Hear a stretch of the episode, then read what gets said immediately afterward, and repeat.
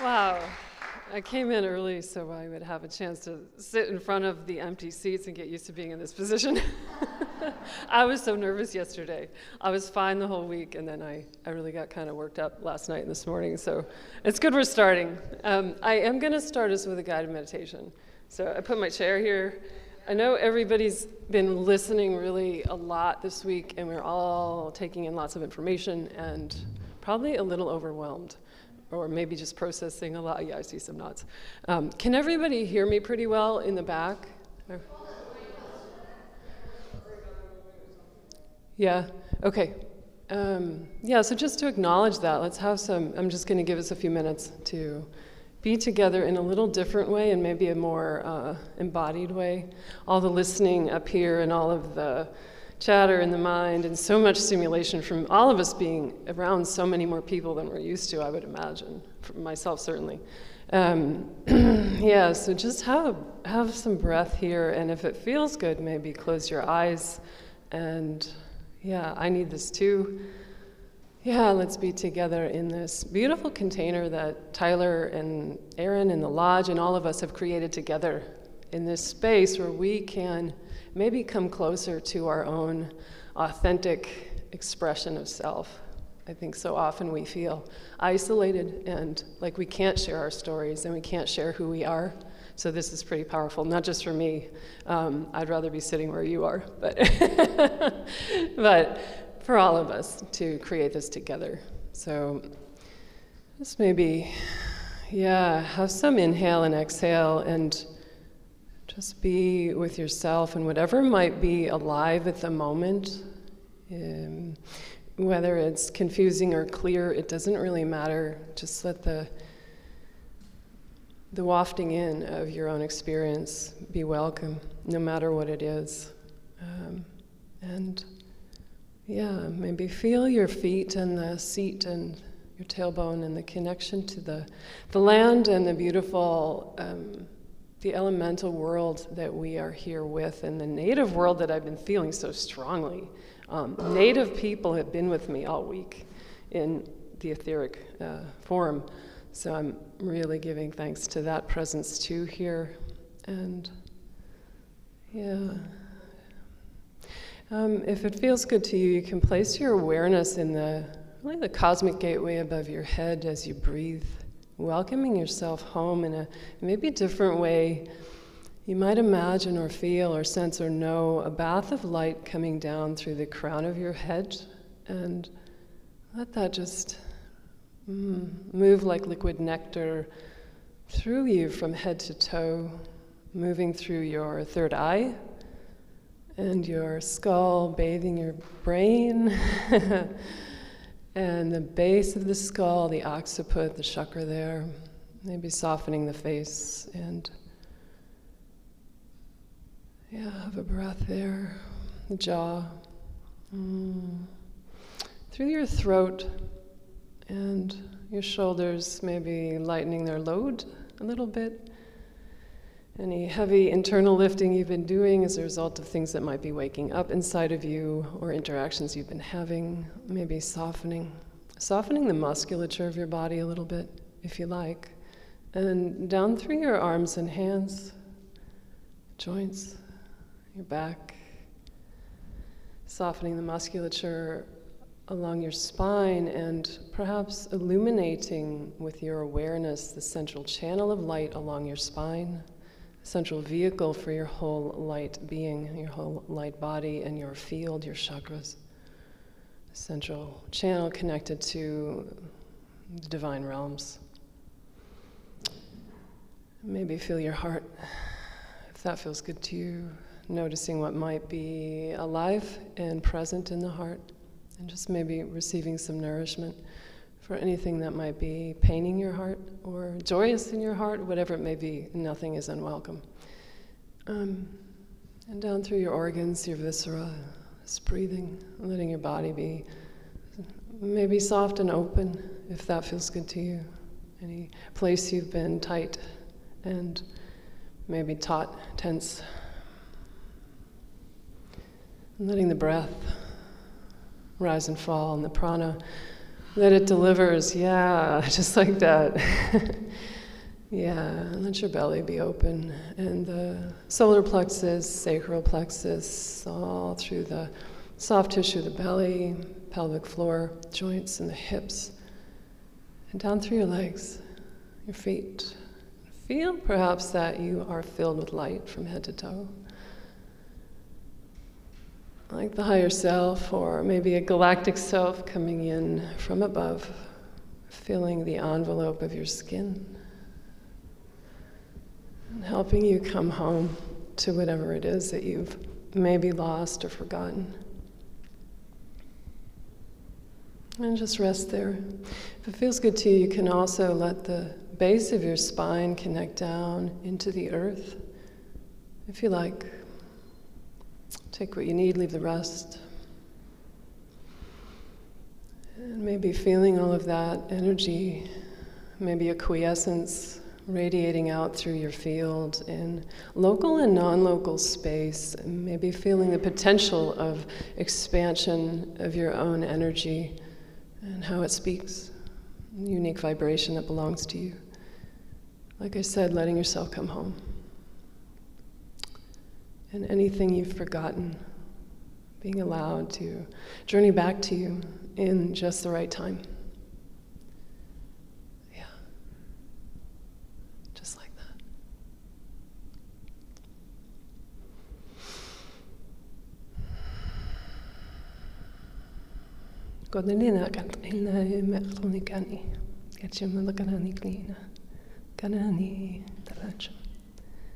Kanani shane.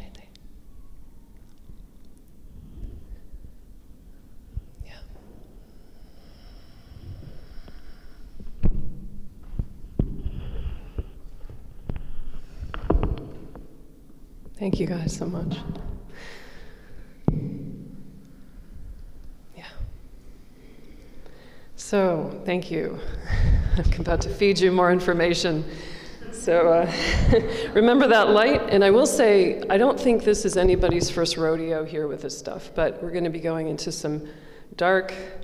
Uh, dark wells coming back out of them. And some of this is a bit, could be a bit triggering if you were brand new to this. Like I said, you're probably not, but just maybe somebody online who's listening for the first time, whoever it may be. I just like to give that disclaimer. Um, I do touch on some things that could be potentially disturbing. all right, thank you all for coming. I think I've said that. This is pretty magical, and it's, I'm so honored to be here. Um, I'm going to give one little announcement of my own. I had a couple dreams uh, in the last couple months in which I showed up at this conference, and there were kids, a lot of them from my elementary school in, in New Hampshire. And I want to say if there's anybody out here, online or otherwise, that went to Main Dunstable Elementary School, contact me because we need to talk. Um, yeah, that's all. I just thought those dreams are coming for a reason, man. And they were grown up. They're grown up like me. They were in the programs. So, um, and with this, just to give an overview, I am gonna, uh, I was guided to give really a lot of the early beginnings of my story, things with my natal family, which are very taboo to talk about and difficult for me to talk about, but it's needed. And we'll go into Mars and, you know, my 20 and back, and we'll hit that. I was taken to the 20 and back when I was nine um, in 1982, in the fall of 1982, but um, so much led up to that. And it would be, I would be leaving out such a huge part of the story if I didn't include my earliest life with my parents and other, um, well, handlers, I might say. and I think, you know, I was really asking to bring in what would be most useful to people in the audience here and our online viewers, viewers in the future. And I know that this overview is going to help unlock some folks. Um, and the reason that I'm going to go deeper into some of the family stuff is because some folks are hung up on getting into space and the space memories when if you go into this and this is not for everybody in the room but some particular people i was receiving these messages for go into the family stuff there's stuff right in front of you that you're not seeing. That is my story too. Um, and i will say there's just a couple things i'll cover before i go into probably my father. Any, anybody know much about my dad probably if, if okay, then we, it's good. You guys don't really know my story, so it's good that we've uh, we're going to start kind of in the bare beginnings. What follows here, um, I really did sign up for at a soul level. I really did. Um, I think I came in to experience this, to recover myself, to not die in the programs, and to become a voice of disclosure. And so, all the things you might find harrowing that I'm going to talk about are part of the journey of what I came here to do.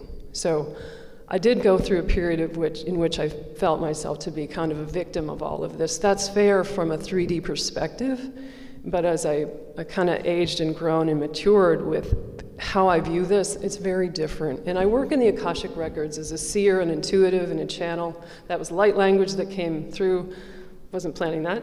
Um, and in the Akashic Records, we're always looking at the journey of the soul and what is the intention over lifetimes of what we're doing here. So it's no surprise that I have a um, more, I would say for myself, a refined understanding of this big, big journey I'm on. Um, yeah. Wow. I also, this is something that I don't share much about, but I do have a, what I would, uh, I identify as a self aspect, an Andromedan aspect on a light ship, a light alliance ship that I have a counterpart up there, or a mate, you might say. His name is Tyran, he's from Procyon. And we wanted to understand a lot, as much as we could, about the galactic slave trade and thence giving us a deeper meaning about why I signed up for this. I came into this body so we on the ship could learn what the hell was going on with the slave trade that the Draco were running. I'm going to talk a lot about that too. Um, so I hope that gives a little deeper perspective about this. And just to say a few words about memory retrieval. Hmm, yeah, Tyler at the beginning said, Did you get this through regression? And I was like, No, man, I wish hypnosis would work on me. It doesn't. So in 2012, I was hit by a car on my bike in northern New Mexico. I was out on a training ride on my road bike and had a concussion. And after that, it was like a thousand screaming prisoners were let go in my mind. And my life turned to shit. it opened compartments in my brain and I think at the, the moment of impact, it like let loose everything. Even though I didn't see it all consciously or remember it all consciously, all the memories that I have slowly been unpacking, uh, it was there at a subconscious level and became much more accessible to me. But after that, my life fell apart, and I got on a spiritual journey because I didn't know what else to do. Um, and that saved my life. And the spiritual journey led me to meditation, which is where a lot of the memories have come back in deep meditation. It's part of what I do every morning and evening. And after about an hour of just being with my own experience, it is not unlike hypnosis in that it allows me to access a deeper brainwave state. And it opens up those compartments in the mind. So, and I'm still, I want to say, I always say this, I'm still in a process of recovering memory. Um, I will be till I leave this body because there's so many experiences over so many years. It's, it's really unfathomable that it, it's going to be ongoing. Like if I waited till my story was all like tight and tidy and dialed, I'd never, I'd, I'd, die and never be here. I would die and not finish the mission. So I can't wait. I can give you what I can give you now, though. And I do, I have recovered quite a lot. Um, the psychic ability that I have also helps me see things. so that's been a bonus. And you know what? It's been a tremendous um, victory to get back after decades of dormancy the psychic abilities that they use me for in the programs. That's been tremendously blessed to me, or kind of redemptive force in my life. Um, they want us kids because they can they can build us out psychically, but if we already have it, man, we are like a little gold mine, little kiddies, kiddos who have the psychic ability um, and come from very traumatized backgrounds, maybe have particular bloodline affiliations, you're wanted. You guys know what I'm talking about. so, um, and I think Jody said this maybe on uh, Monday night, was that the, is it the longing to know, when you're ready to know, that will also open your doorways to remembering what happened to you. You really have to want to know. And i am there. I think the, in the very beginning, I got there kicking and screaming wanting to know and not wanting to know in a way. I think you guys can relate to that, those of you who have experienced abduction or many other things that go with that. And again, my father dying two years ago really opened up the floodgates. um, he was very much responsible, uh, from a certain perspective, for me landing in the secret space program. Let's talk about that. Yeah, I tend to get a lot of memories back when people who were in some way responsible pass out of the body and transition into what we call death. So my father, yeah, he was in the military in the army um, doing clearance work back in the 60s, uh, Vietnam, Southeast Asia, and uh, worked with the CIA. Um, when I was born, he still had a secret clearance and he was moved up to top secret with a lot of access to secret compartmented, or excuse me, sensitive compartmented in, uh, information, which is pretty. He, he told me that under duress when he was in hospice before he died in 2020. Um, I didn't actually know dad had a secret clearance, top secret clearance, or what he was doing for almost 50 years of my life. And it, I feel so stupid. It was right in front of me. Uh, we were never to ask my father what he did for work, where he went, where he traveled all the time. Um, he did, again, on his deathbed, tell me he was working with NASA, the CIA, um, other alphabet agencies, and a little bit he alluded to what he had done. He was a specialist in satellite communications, he was an aerospace engineer, and eventually uh, was working, he was in the Navy and then worked for Lockheed Martin. So probably gives you a pretty, pretty good understanding of uh, where this all came in. Um, and my, both my parents were in the military. Um, yeah. So, in the, I think it was last, it was just last year, the late the, the year before, I was given several visions in meditation um, that I didn't want. It was my father sitting with a table of Navy guys and guys in suits and two grays, and he was signing papers for me. I believe this happened before I was born. The vision was given uh, over several days, identically to me, and I was like, you know, holding my eyes shut and my ears shut because it really fucked up my life. Um, the suits were saying to him, This is for the betterment of humanity. They were handing him the papers and a pen and saying, Sign this. This was for me. So when other people have asked, When did you give your consent? This happened before I was born. I think the whole birth of my brother and I was planned in what I call the MILAB family breeding program. Uh, I think my father was taken into the programs too, and I'm pretty sure my brother was. So that's kind of a lot. I, I really had to sit with that information about dad for a long time. Like it really, it landed pretty hard. Um, yeah. I think it still does. So let's talk about that. MILAB Family Breeding Program. I don't have a better name, that's just what I call it. It's sort of the, pre- the preordained nature of some of the, the you know, they bring people together to make babies to take them to space. I mean, that's kind of a blunt and crude way to put it. Um, my parents had nothing in common. They met in 65 in Fort Monmouth, New Jersey. They were married a month later. I don't really understand it. Um, yeah, let, let me talk first. I'll go into my mother and all of that. There's some deep, dark, scary history there. Um, but dad, how do I say? Why do I think he was taken into the programs? Let me cut to that chase pretty quickly here. I suspected this for a long time. I was asking this to my higher self and my guides can you show me something about this? I know this. I know he had psychic abilities. I know he had experiences with extraterrestrials. He didn't call it that, he called it out of body experiences flying and other people who visited him. We don't know.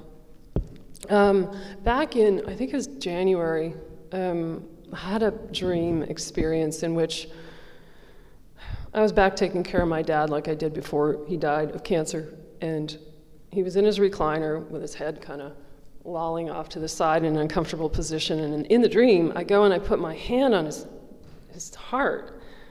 A gesture of tenderness, right? But also a gesture of, like, are you breathing? Are you alive? In that moment, I see a ship, a, a low row of lights um, close to the horizon, and I wake up in my bed screaming no as I'm falling back very abruptly and almost violently back into my body. It was one of those triangular craft. And this wasn't my experience in a way. It was given to me so that I could understand my father's experience. I put my hand on his heart. I fall through a portal and I'm having his experience of abduction and being taken back into his body. It was, I was dropping back into my body physically and shuddering kind of laterally at the same time. It was, I was like, did you guys just learn how to drive? Did you just get your license? Is that how you do this? Could you do it a little smoother? Anyway, um, I sat there in the dark before dawn for a long time. I was pretty shaken. Like, what the fuck just happened? I never remember coming back into my body like that after all the times I've been abducted. This was really shocking. All I could think about was the DC lights in 1952. I have no real interest in the DC flyover. I know what it is. And then I got it psychically. Oh, it's the year my father was taken when he was nine years old in 52. I was taken in nine year, at nine years old in 1982. Um, I knew that was true. A couple weeks later, or around the same time, I had been out, I'd been watching a, oh, it was like a Gary McKinnon and Richard Dolan uh, interview from 2019. And Gary McKinnon, I think uh, Daryl mentioned him last night. He was the one who hacked into the NASA computers, you know, 20, probably two, 20, 2002 or something. 2000, it was early 2000s, yeah? 2002. Anyway, I was watching that. I went out for a, uh, I was walking at night uh, after that, looking up at the stars like I often do, making a lot of connection the way I often do. And I said, just out of nowhere, I was thinking about my father's hacking books that I had been sorting through after his death, you know, about the same time. And I said into nothingness, no particular person I was talking to, kind of to him, and I said, Dad, what are you were looking for? And I heard him answer back, my own files. He was looking for his own damn files. What the hell does that mean? You could take that in a lot of poetic ways, but I think he was looking for his program files. He was a hacker. He was a lot of things. He could do anything with a computer, anything. Um, so I have a lot of reason to believe. He, had a, he fit all the starseed characteristics. He grew up in an orphanage. There's blah, blah, blah, blah, blah, blah, blah, blah. They wanted him to. It's interesting in how they, they, they will often, they, the dark lords of depravity that run these programs, consortium, they, uh, they like to make the victims the perpetrator. The system that they have devised runs best when they can make the victim a perpetrator. And that's what I think happened to Dad. He was deeply uh, stuck in the system that he was working in, and also a victim to it, even though, from a certain perspective, I could say I was victimized by his acquiescence to what they wanted. So there's a view on that. um, yeah, my brother has psychic abilities. He doesn't ever say it like that, but I know he also had um, out of body experiences. And um, we talked about some things after my father died. Mostly he said, Who was dad? Who was he? He was a mystery man. We don't know. um, my brother was the one who said, Do you remember, Rebecca, when we were taken into uh, testing at school for ESP? No, I don't remember that. Do you? What else do you remember? Um, I don't remember that. He also remembers going up in a plane with my godfather, Mr. E. Mr. E took me places that I'm going to talk about shortly. I don't remember going in a plane, but that was helpful information that you can get from. my, sibling, my sibling gave me some, some confirmations that I, I really wasn't expecting but really needed. Um, and one more thing about my father I think he was working on mind control back in the 70s, the early versions of, of psychotronic weaponry um, that connect with people through satellites. I found some papers after he died that uh, talked about um, controlling mass, mass psychology through implants in the brain. These were written in his own hand. Um, he detailed some scientific formula and mathematical equations. Yeah, talked about uh, the angstrom spacing between neurons in the brain. Um, we're looking at these papers, and I, my, my mouth was like open wide, like my jaw was on the floor. so I think he was both mind controlled and also working on mind control technology. I can't really prove it other than that paperwork and what I see intuitively, but I will offer you that. Um, oh, I guess I have to, do I talk, have to talk to my, mom, my mother? I was going to talk about that. You know, I was so nervous, and I realized this morning because, like, my five-year-old child was having a freak out and just wanted to hide in the closet and run away.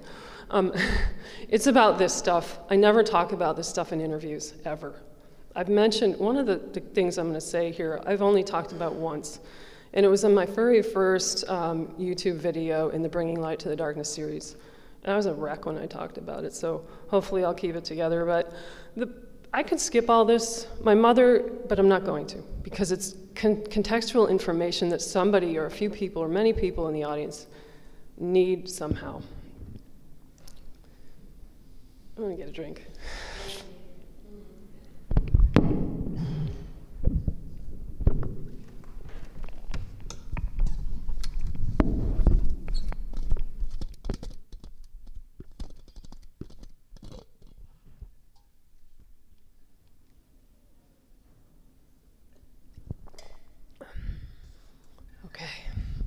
So we got to the part about my mother being a breeder.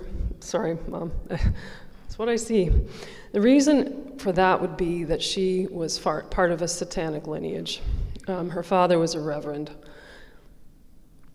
playing both light and dark. And uh, this goes back, from what I can tell, at least six generations, and my mother's completely German bloodline. Um, yeah, her father worked as a chaplain in Nazi Germany and uh, was in the army, but The memories I have of what happened with my birth family on her, her side of the family are, um, they're pretty fragmented still, and um, some of them are pretty horrific. Um, it's the, this is a part of my story I'd really like to sweep inside a corner and like put in a vault. This is way harder to talk about than the stuff in space. Um, where am I going with this? Yeah, her father was a was a reverend, and he. I've had some conversations with him as a you know, I do work as a medium. I talk to dead people pretty easy. And he came to me and said, Yeah, I was doing that and I was trying to get out of it. I was trying to break the spell. I didn't know how to do it and I failed. So it came down through the satanic ritual. I don't know how much detail I want to go into that, but uh, it came down into my mother's brother. And I remember most clearly being abused by him in the woods in his property. He has a um, 1800s century, uh, 1800s um, cemetery on his property. Um, their, father, their grandfather was a cemetery caretaker. Uh, there's a lot of stuff that is very weird. Um, this uncle, my mother's brother, wears camo all the time, and in his basement is this huge collection of Nazi leftover stuff memorabilia, flags, helmets, um, weaponry, insignia, symbols, nobody in my family, we go over there for Easter and Christmas and New Year's. Nobody ever said anything about how fucked up that was. Like, that was right in front of us. Nobody ever said anything. I remember being hung as an infant by my neck by my uncle. And I say that because what has come down through that lineage is a shape shifting, reptilian, demonic entity feeding on abuse over generations. And it's connected to the Draco. The Draco owned me from the time that happened until I was all through the programs. Um, I'll get into that as much as I can as I go on here. All the way onto Planet X, I was completely owned by them later in the programs uh, as a weaponized asset. I was a patrol for them in the far reaches of the solar system. But it started back here in my mom's family. She has this in her bloodline. So, like I said, I've let, done a lot of deep digging around the context of this stuff, and that led me to that understanding. No wonder they wanted her as my mother. So I hope that makes some sense. Um, and I will say that the dark, just a note on this, because people probably wonder, what are the mechanics of this? How come they don't kill the kid? You know, sometimes they do, but mostly they don't want to kill the child, they want to keep using it. It's not an asset if you kill a child, usually, unless you're doing a sacrifice on purpose. Um, they have, like I would say, witnessing both my grandfather and my uncle um, doing things to me, they had dark entities that work like in collusion with the perpetrator, telling the perp what to do at every step of the journey when they're doing what they're doing. And their boss are those reptilian, the reptilian energy field. Um, my mother, when she used to get up in my face and I knew she was going to abuse me. Her eyes were, I always thought this as a kid, that they were, looked reptilian. Her eyes looked reptilian. They looked like little snake eyes. They'd get really small, and I knew I was going to get it. Um, now I see this also clearly. Um, I've had many dreams of my mother as a reptilian. I'm so sorry. It's, uh, it's not really funny. I have a little bit of dark humor around all this because like it's helped me get through. Um, but I've done a lot of work to get where I am. And I feel like if I'm well enough to share this, I have to. There's a moral imperative um, in our collective now for people who have experienced this, who can kind of keep their shit together in front of the public to share it. They, we need to come forward. This is real, it's not make believe. So I know coming into this for the first time, it's tempting to dismiss it like it's not, this doesn't really go on.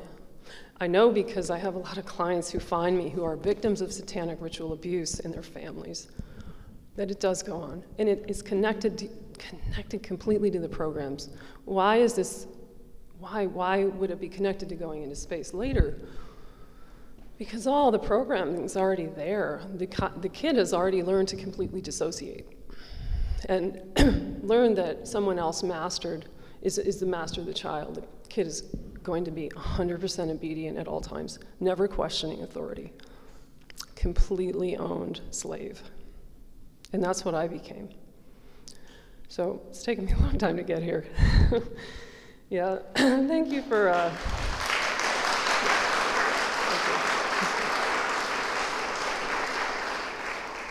yeah, wow.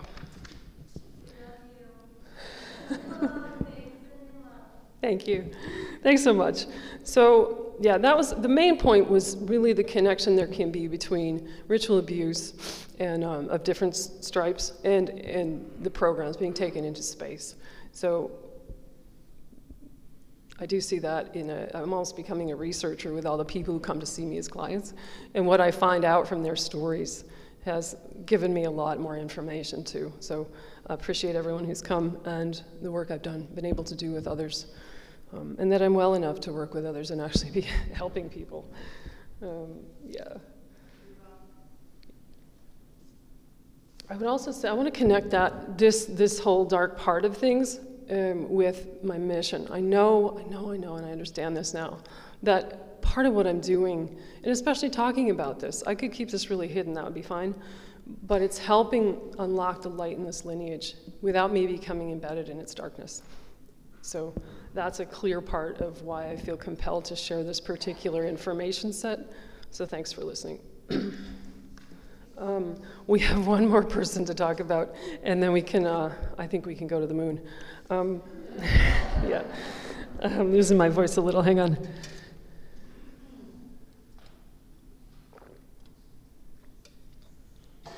You know, it's programming. Um, the way, you know, like I said, the five year old child was like, I'm going to go hide in the closet and I'm going to run away. I'm not talking. Um, it's programming because they tell you if you ever say anything about this, we will kill you. So this is deep deprogramming. Um, yeah, let's talk about Mr. E.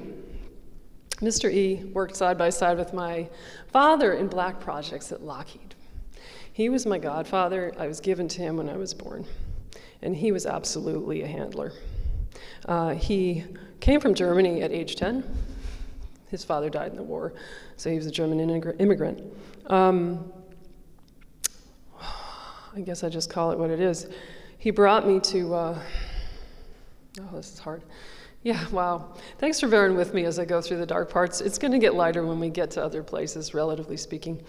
Mm, he uh, brought me to events that were, all I can call them is deep state, uh, deep black child pedophilia events. I was filmed.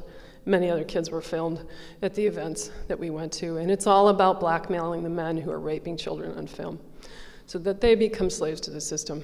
And it's not to say that those men that are raping children within this whole big child porn industry, a lot of which is run by the elite, uh, it's not to say they don't have a proclivity for sex with children, but there's a lot of distortion and a lot of uh, manipulation of those minds of the men they're responsible for their actions.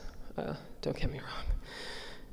But there's so much that I see inside of this that is so depraved and so inverted And that's been why, of course, you know this, that it's been able to thrive for so long. Child pornography is a multi billion dollar industry, and I'm really curious what that is funding. Space program stuff, I don't know. I mean, things to think about. Uh, I remember going with my, this was what my, my brother was saying. Do you remember going up in the plane with Mr. E? Mr. E had a private pilot's license. He came out of the Air Force with a clearance, secret clearance. Uh, he had a private plane. And uh, I remembered being driven places by him um, until I was seven years old. And I'd be taken into a, I just remember it as a basement. I don't know actually where I was. I remember leaving my mom's house one, one time in particular, getting in the car, leaving, driving down the hill. My mom's waving from the front door. Uh, and I know we're going on a, a filming event. He's got a camera. That's what my mom thinks it is but it was a, it was a, all the kids there, there was, um, I don't know, I'd probably say six or eight of us. Um, we were, we were drugged. Um, they use hypnosis. This is why I don't really do well with regression because it's been used for very bad things. And I, I won't submit to it. Uh, maybe that'll change. Mm. And what I, I, think the drug was probably Rohypnol, which has been around since the 60s. Um, it's a, it's a day, we call the date rape drug that makes you have complete amnesia and uh, forget everything that happened. But I remember being um, raped and sodomized in ways that are highly deviant and extremely degrading. And uh, again, they know what they're doing. And that was the first time I ever saw a child die. It was at one of those events. And I think that's why I'm actually here talking, because I saw children die. It's not about me. I'm still living, so I have, a, again, a moral imperative to tell the story. I saw a child die, and they filmed it, and it was sexualized. This is what goes on. Um, yeah, there's things that I wish I could unsee that I can't. And that's sobering stuff, I know that like and I said, I could I could leave this out of the story, but I feel like it's important for the collective that this stuff get aired, not just for me, who cares? It's not my singular story, but all of this. It gets cleared. Actually, we begin to bring light. The light we brought in, and this is the beginning of this, is getting embraced. This stuff is being embraced by that light as we tell the story, and you guys hold space for this to transmute and transform. So I saw children die in the programs. I saw it at Montauk, but this was the first time. There was nothing left of her body when they were done. Um, that's hard to hear, but it's something I will always live with and never forget.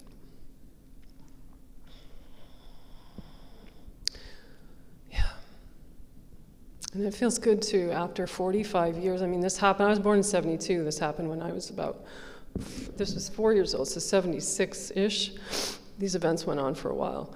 Um, a long time ago, but there is a redemption in this. That little girl has come back to me. So thanks for listening to that. Um, somehow it's important to tie all this together. Mr. E was very much a part too of, of all that ended me up in space, I, I feel. Yeah, and for some weird reason, I got his son got in touch with me and I think there's, we've become friends. He's five years younger than me, and I think he was also used in similar ways. He takes medicine for bipolar and um, like drugs for antipsychotic behavior. His brother committed suicide. These point to the fact that there's something amiss in the family of Mr. E. More coming on that, I'm sure. Um, yeah. So this was all over my early life. We're going to go to the moon now. Thanks, everybody. That's uh, yeah. Thanks for hanging out with those uh, difficult parts of the journey. And like I said, there is there's people out there listening who are putting together a story, and this is going to help. This is going to help. I'm always happy to tell this if I know this is going to help somebody. Um, uh, Mr. E was also the connection to Montauk. It was through him that I ended up at Montauk. I'm not going to go into Montauk. We've done enough of the dark, dark, scary stuff. Um, talk about abduction. talk about abduction. So you see how there was already so much trauma in my early life that I become completely dissociated and fragmented, just like my mother. Um, and you know, it was just passed on to me. I didn't have any will of my own. I don't. I mean, I was seeking psychiatric help for suicidal tendencies when I was in my late teens. Uh, I'm surprised it took me long, that long to get there, but I was struggling deeply by the time I was about 12. Um, yeah, if, we'll talk about healing stuff at the end and how I've gotten as, as well as, as I have, relatively speaking. Um, so, into the, the phase of abduction, uh, I was taken back and forth to the moon, um, to the Dark Fleet base, beginning when I was four. And I was, again, I feel kind of stupid because when I look back, I was having nosebleeds all the time from time of ages four and five, like kindergarten age. I was my mom was always having to come down and get me at kindergarten because my nose was bleeding all over, and then she'd spend the whole time driving back yelling at me. Um, and I was always waking up with my my head at the foot of my bed. My clothes were on weird. My jewelry was gone. My clothes, were, the, the bed clothes were all over the place. My mom would say, "You're a really messy sleeper. What's going on in there? like, why don't you come check on me? I'm getting abducted." But all I would really remember was uh, being like waking up mute and trying to scream, and I couldn't move, like I was paralyzed. And a lot of that was abduction. And a lot of it was going to the moon. Um, I remember insectoids coming around to get me, uh, working with grays. The grays were ubiquitous in my early life. I didn't really talk much about the, them. Sometimes I wake up in my early life, like three, three years old, and they'd just be standing there. Like they weren't even doing anything. Like, what do you guys want? they'd just be standing there, tall grays. My father had an affiliation with tall grays. Sometimes he'd be with them. Um, there's a lot to that story. I probably need to go into that now. Um, let me talk about the Dark Fleet base. What were they doing with, with me? What was the point of that? This was not a 20 and back. Here's another anomaly, and we could call it, I don't know, like Jackie's experimental programs is similar because I was taken back and forth. And initially, let's talk about the Dark Fleet base itself, at least in the day, and what I remember, was Germans, Draco, and Greys working there. And the part of the, the base that I was working in was a massive um, galactic slave trade hub. They were cloning and doing a lot of experimental projects, and um, hybridization type stuff. I interacted mostly with Draco, not surprising. Um, a lot of interactions with Draco. And they were honing my telepathic abilities at the beginning. It was sort of like light duty, um, introducing me to what went on there, showing me captive beings. Um, eventually, I was given a job in which I was supposed to befriend the beings, a lot of which were benevolent beings, kept in I remember them being caged, caged beings. And they were doing, um, yeah, like I said, genetics, uh, DNA stuff. I was supposed to communicate with a being, befriend them, have nice conversations with them, if you like, telepathically.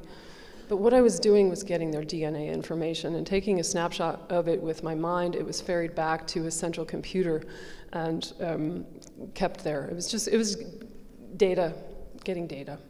I always felt like I was betraying those beings. And I, um, I was always sad. I don't have a good sense of the time span at which I would be kept uh, when I was taken in and out. I, was, I remember going to a substation underground from my bed at night. I, it just felt like going to a day job. Um, and I'd be taken, I remember being strapped in, like, you know, roller coaster thing where you're kind of, you got the straps like here, and uh, like a, some kind of, I can't tell you, I would suspect it was a warp drive propulsion system. I don't know. I used to think maybe this is all um, astral astral abduction. The problem with that, that is all the weird misplacement of the body coming back in. I'm not really sure. Um, I am, I'm hopeful that it could be just astral abduction, but with all the other memories corroborating a physical journey, uh, I don't think so. Um, this is a lot, isn't it? yeah.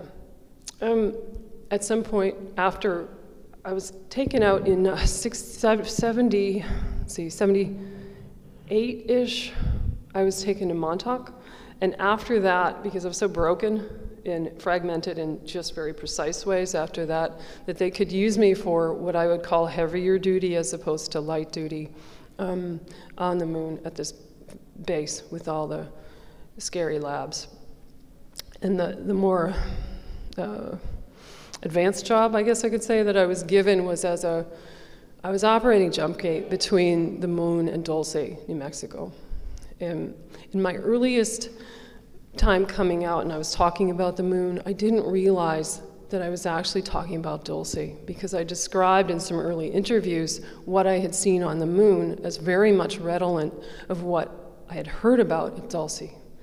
Come to find out, yeah, the memory came back that it was actually a jump gate from that base into Dulce. And that's where I would say the dungeon, the deepest dungeon was in Dulce. That's where they were doing the deepest, darkest, dirty work. And on the top side, the moon is where the coming and going and the trade were actually happening. And I would liken, if we talk about child pornography being a $3 billion you know, global annual industry, let's relate that with something like the galactic slave trade. I mean, we're not just talking about trade in humans, which is bad enough, but also the trade in things you can't imagine. I mean, uh, beings, extraterrestrials that are captive, uh, captured, and then traded off. Maybe they're experimented on, experimented on and hybridized. Um, things are done to them. Maybe they're cloned, whatever, and they're traded to other groups. Some of them go off, off, off, off world, off, off of our, out of our solar system. It's a huge industry, and the Draco Empire, at least at that time, was getting very rich because they were bosses. Draco are present anywhere. They're honcho. They're, they're in charge. I mean, the, the, not, the, the Germans were there, the Greys were there, but they were not. I always felt like they were just sort of, um, I mean, the Germans had their power, right? But the Draco, there's nothing that compares to Draco. I'm sorry. They're just, they're fearsome and they are, they're top dog. But it's quite a, I feel like things have dimmed, dim, dimmed the light on the, you know, the, the supercharged superpower in the, around the slave trade in space has shifted quite a bit since this time, which was back in the 70s, um, a long time ago change for the better. So I'm hoping that that's the case and that, that there's not as much illegal trade going on with all different kinds of beings, not all of which are, uh, how would you say, the star formation. Some of them are not like a head, two arms, two legs. There were plasma beings, beings that didn't really have their, their mm, I don't know how to describe them. I don't really have a frame of reference, but they weren't like bodies the way you and I have bodies. It was a little different a lot to that. Um, let me talk just a bit about the Dulce Gate. I'm going to keep my eye on the time too here. Okay, we're doing all right. I must be racing along. Am I going too fast? Going too slow? Oh, thank you. All right. Um, oh, God, Dulce. Yeah. so, why did they need me to work the Dulce Gate? Child's frequency. Yeah, I was a, you could say a telepathic um, cargo chaperone, cargo being what was being uh, created down in the Dulce lab. They wanted to get it topside to the moon so they could barter it, trade it, uh, make it part of the, the, the system of the industry. Um, so things can get lost in interstellar space interdimensional space if the gate is not work, worked properly. And uh, I realized too that the reason they sent me back and forth to the moon so many times was actually tra training my biology to not come unglued, to be able to handle going through the jump gate over and over again, which isn't good for human biology. We're made to be on Earth. We're made to be kind of here on Terra, and that's our biological, um, that's where we do best. So as a child, really, it's like the jump gate is like you walk through that door and you're on Earth. Say this is the moon. You walk through the door, you just you just left the the planet. You didn't know it. It's like you're walking into the bathroom in your house. Like, wow, I didn't even know. And that's why that's why the memory's coming back. I didn't recognize it at first that it was actually going into the Dulce base. Um, and the reason that they also needed me was that because the cargo uh, was I would say, defiant of many of the laws of nature. Um, pretty, how do you say it? Inverted experiments they were doing. And you can call the jump gate kind of alive. You have to raise the frequency to, the, to get the gate to work properly. In a way, that's all I was doing. It's kind of a weird job. What's going on?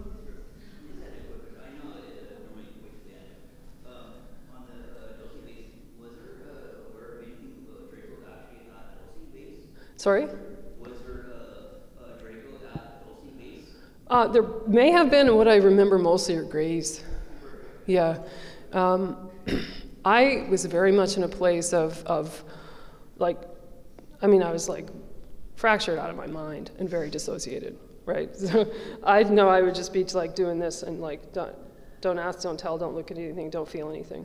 I'd just be looking at the ground. I mostly remember grays and very dim light that had an orange cast to it in a lot of stench, a lot of stench, a lot of, um, like if you could smell depravity, yeah. Yeah, yeah, you bet. Just because I don't remember it doesn't mean it's not there, I don't know. Um, so, wow, yeah. Uh, what else could I say about that? I mean, I'm not going to go too deep into Dulce. Uh, I'm taking you guys into some pretty dark places, and uh, I think we need to get a little lighter.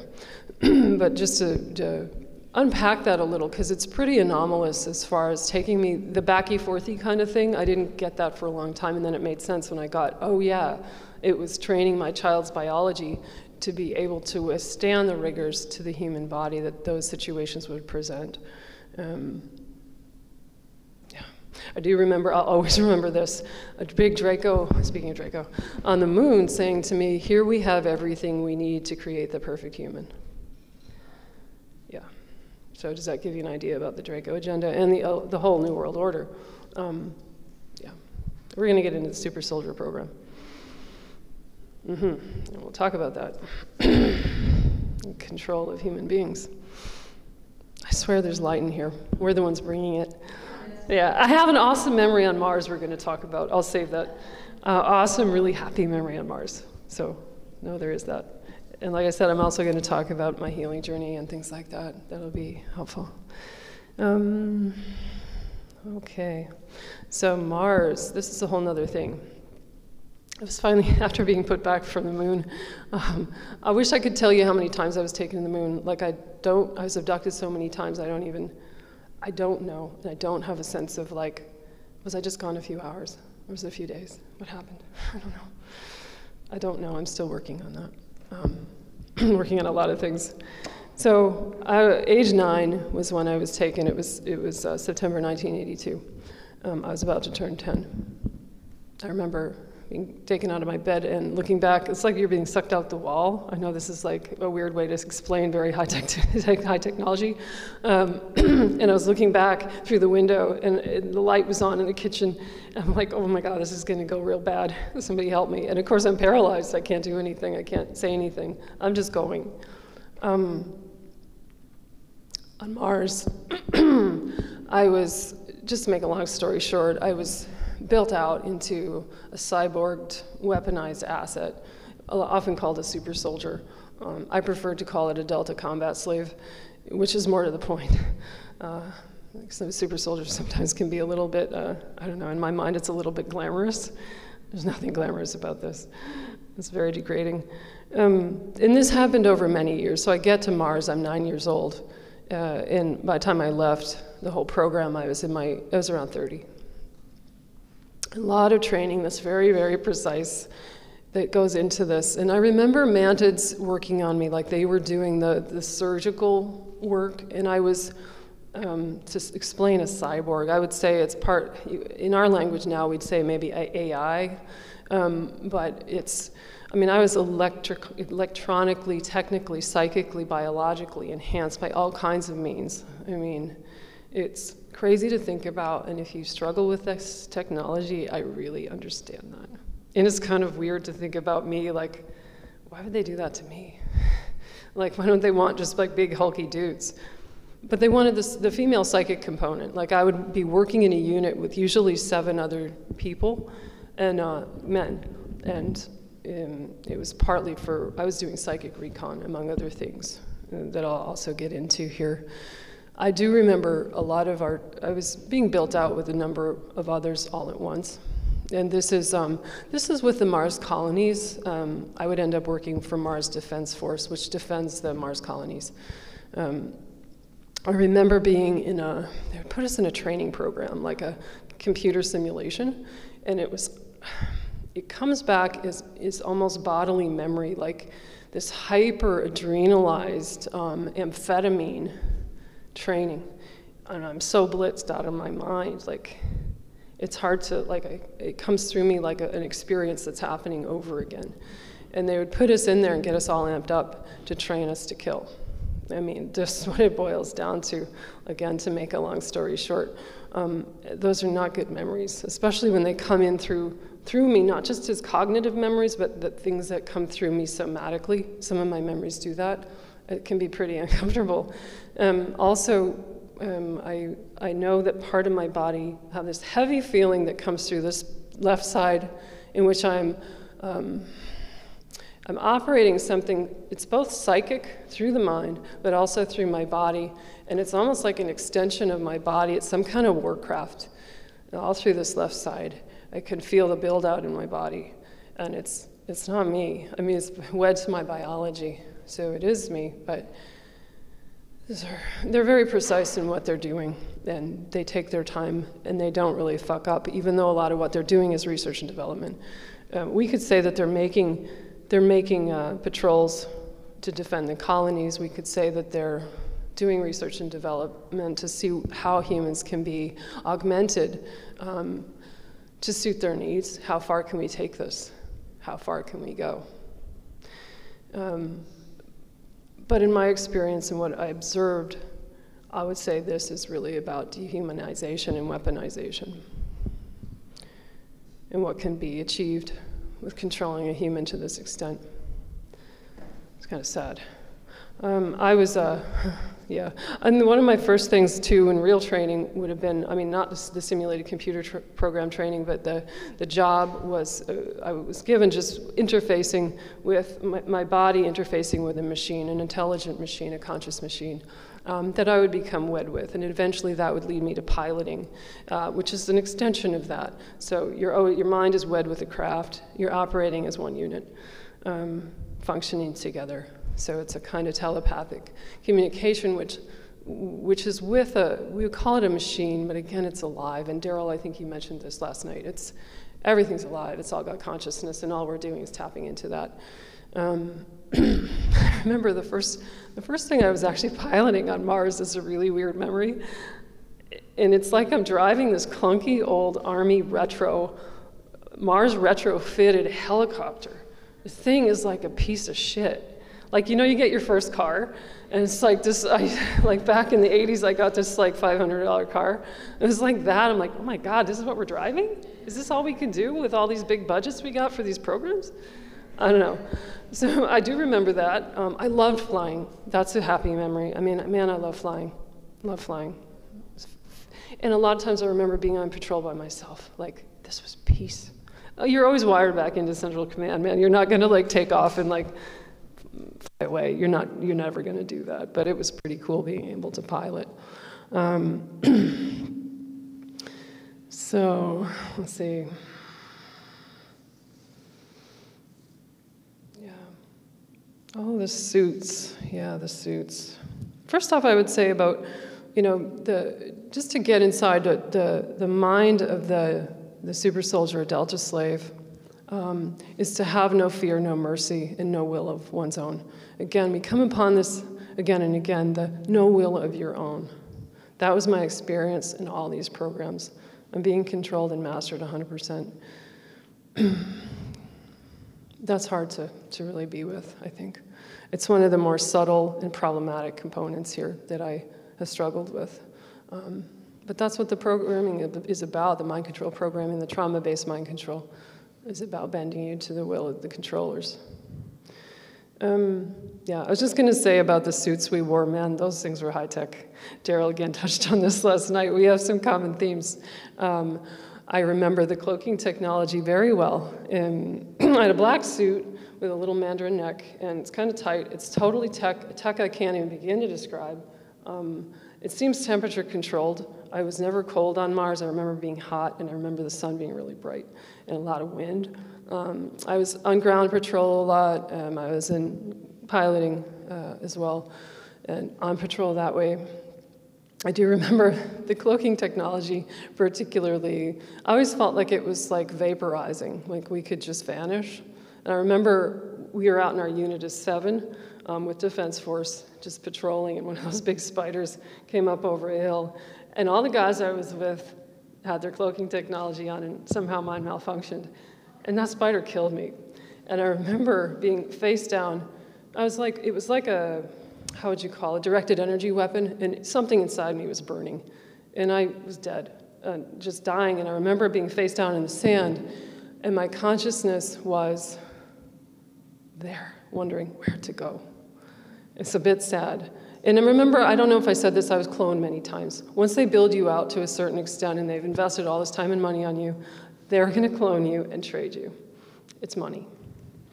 Um, this was a clone body that died, but still, it was the consciousness. My consciousness was very much awake and wondering what to do. So this took me into a whole other thing of like, wow, what? I remember dying several times. There's multiple deaths that I recall, and those deaths have made me live this life better. I mean, not to put a you know happy face on everything, but but to say like I, having lived through that there so many times, has given me an understanding in which now I think I take more risks, and uh, am more tempted to just live the life that's calling me. Um, that's really beneficial. If, if I want to say I got some gains out of this, anyway. Um, let's go into twinning. How about that? This is a little bit of a ride. And these memories, when they came back, were hard on me, and they still are. Back on Journey to Truth, there was an interview in which I was on with you guys, and uh, it was Tony and Johan and myself. And you, you, guys asked me a question. You're like, were you ever? Did you ever have a, a counterpart or like a? Um, uh, were you, were you, did you have a pair? Was there a partner? And I'm like, oh no. Well, last fall, I did. I didn't know it at the time. I wasn't lying. Uh, I was out on a walk about uh, on some land I go where there's no, it's just wild land um, out in the hills of pinon and juniper. No, no people, no cell, cell service or anything. And I'm just walking along and I'm thinking about the mantid caves on Mars. And I'm going to talk about them here in a, in a little bit. Um, and I felt this male presence behind me uh, in etheric form. I just feel his energy. And I know it's an SSP guy. And I can see he's, he's, he's neutral, protective He's wandering up on both sides. Very strong energy, clear energy.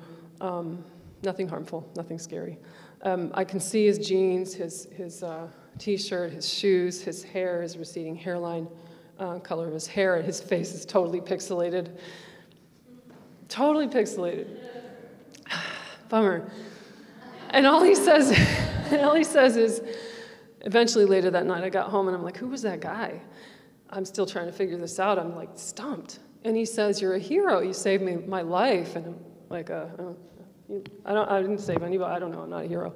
Um, I didn't know what he meant. And, and this is, it slowly unpacked uh, over a, a, a, period of weeks um, that he was my partner and mate on Mars.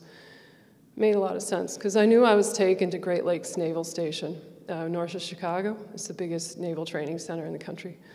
Um, I knew I was taken there and they did more stuff to me. They kept me in cages there too. Um, this was the twinning with Dean. We were both taken there and we were bonded um, when we were nine and sent to Mars. So that's the, sort of the preamble to Mars that I didn't share in the beginning. It's connected to, to him. His name is Dean. And we're in touch, um, I would say, psychically. Um, kind of heartbreaking. The twinning is completely out of the Illuminati and Nazi playbook.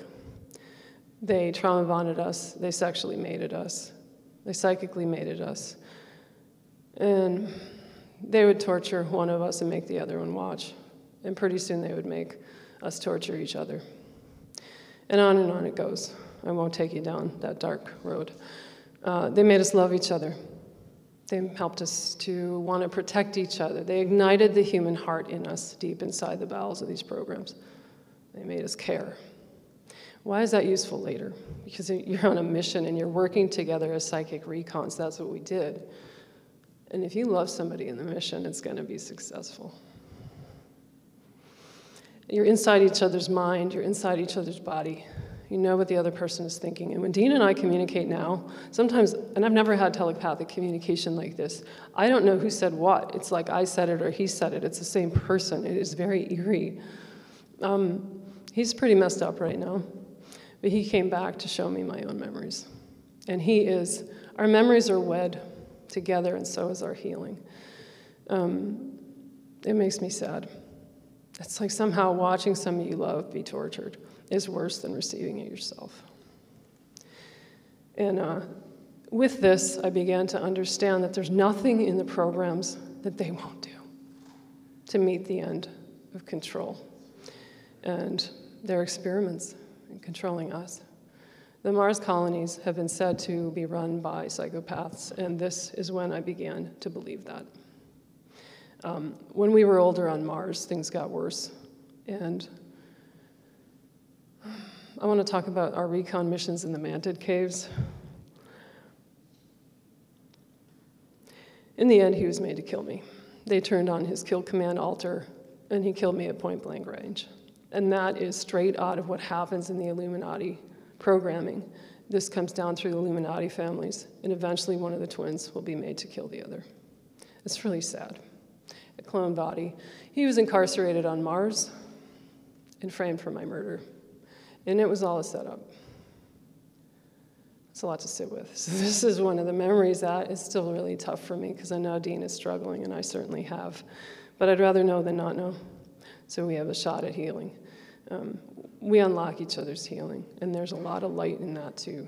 So, this is actually more common. I started researching this uh, you can always look at Josef Mengele's experiments on twins in Auschwitz in the 1940s.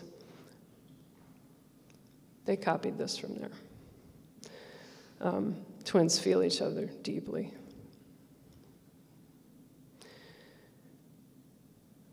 But we did good work together. And his life isn't over, and neither is mine. That was Mars. This is Earth. Uh, let me shift this over to. Um,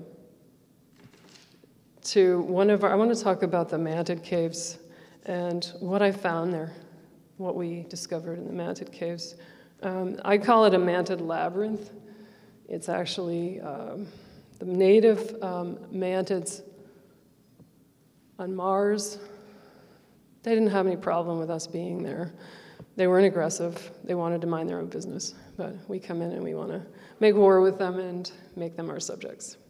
So one of our jobs from our commanders was to uh,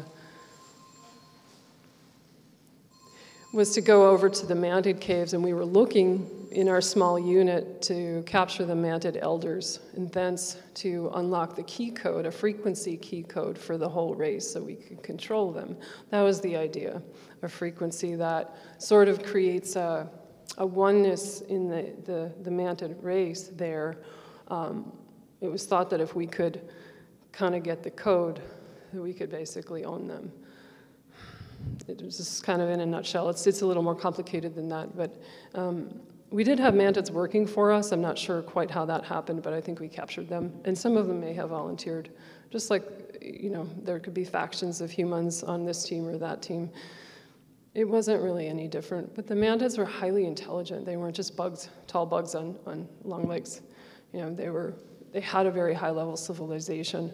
Um, and I felt like, God, if we had made them our allies, we could have learned so much instead of creating adversaries. But I remember, you know, Dean and I worked together to um, look at things from the base. We could look psychically at a situation farther away on the planet and get a read on things. And in preparation for some of our ground missions with the rest of the crew, we would be checking it out. And I remember seeing from our psychic looking, psychic viewing, remote viewing, a bunch of mantids around a high, I guess I could call it a table. You know, that's the biggest, the, the, closest frame of reference, I would call it. A high table that had like glyphs or symbols written in light, and it was moving light. And they were getting information out of the table. It was really fascinating. It's like a blue emanation. Um, I mean, I guess we could liken it to kind of a, a screen technology, but it was more, I don't know, elevated than that. I don't know exactly what they were interfacing with, but it was really interesting. Um, when we were actually going over to the mantid caverns ourselves, what I call the labyrinth, um, our commanders didn't tell us this, but we were actually looking to understand the, um, the energy field that protected their, their underground um, labyrinth, their, their domicile there. This is very high level. And what I understood from going over there and thinking about this now and understanding so much more, I mean, it was so opulent. The frequency, like, these aren't like caveman caves, these are like, there's some kind of off world substance that was built into the, the, the native. Um, the native, I want to say earth, the native rock and stone and dirt of, of Mars that they had, uh, the caves had been sculpted out of. It was wed with that and it emitted a frequency of pure light. It was like crystalline. Um, it was so beautiful. And it protected them. And if you entered and you didn't have a certain frequency, it could kill you. Our commanders didn't tell us that when we went over there, ostensibly to go hunting mantids, that we could get killed. They wanted to see what would happen to us. It's really interesting. But what I would say is that those, I understand this now completely, that the mantids, while they've been on Mars a long time, actually came from somewhere else and took up residence. This is the frame of reference. I will use this. I don't like to use someone else's terms, but other someone else has called them the ancient builders. I would call them ancient architects, ancient creators, ancient engineers, and alchemists. They left that a long time ago. These people, this group, this consciousness, left a lot of different, um, very high level, incredibly high level sophisticated structures and technology throughout our solar system, and this was one of those places. I'm very glad I got to go and check it out. Um, it was phenomenal. And not like walking into a crystal cave, like it was more, you wouldn't see it with your eyes, but you could feel it. I could feel it. So that was one of the ways that we were working together and um, kind of an example of some of the things we did. Uh, I don't have, and I struggle with this, I struggle to, so I talked about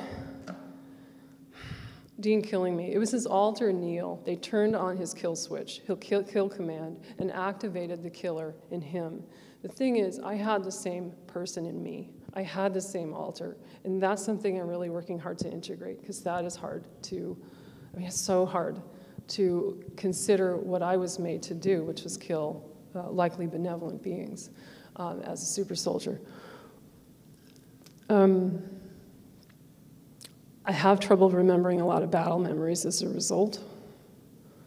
I do remember being ambushed by a, bunch of rogue mantids in our own equipment. Uh, they had some land, land cruiser type, you know, like tank-ish sort of things, and in our, our aircraft too, our, our um, one night, um, I remember them raiding the base. They almost destroyed the whole base. I do remember that, and I remember being, we were all taken by surprise by the mantids that night, and I remember just neon explosions in the sky and being down, like my left leg is all blown up.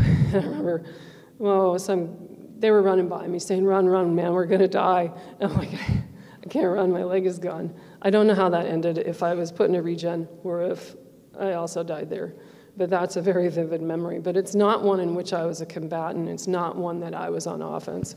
So I'm still working with that. That's going to be a long time coming. But I think as Dean and I are able to do some work together, it can come back together. Like I said, my memories of combat are bound up with him because we were fighting together too, and protecting each other, protecting the team, protecting the base. Um,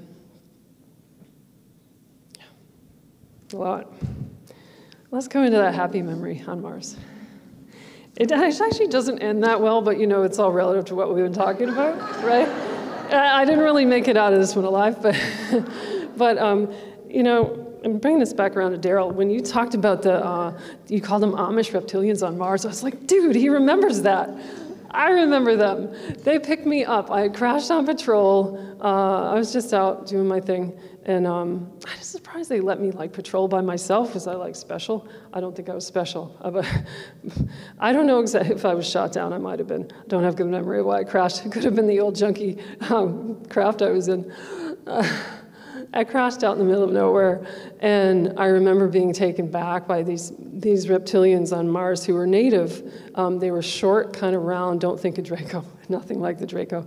There's some really I mean, we've got really benevolent reptilian energies running around on and off our planet. So do remember that they're not all Draco. They're not all trying to control us. They picked me up and took me to their underground um, civilized civilization, and it was like they took me down to this place that had water, big trees, flowing water.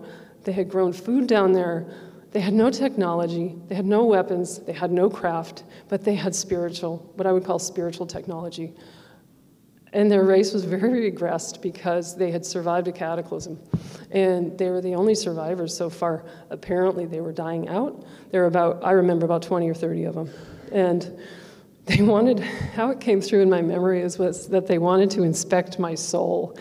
Did I have a soul? Uh, but they wanted to check out my tech and my biology to see if could it be useful to them? Could it help their race survive?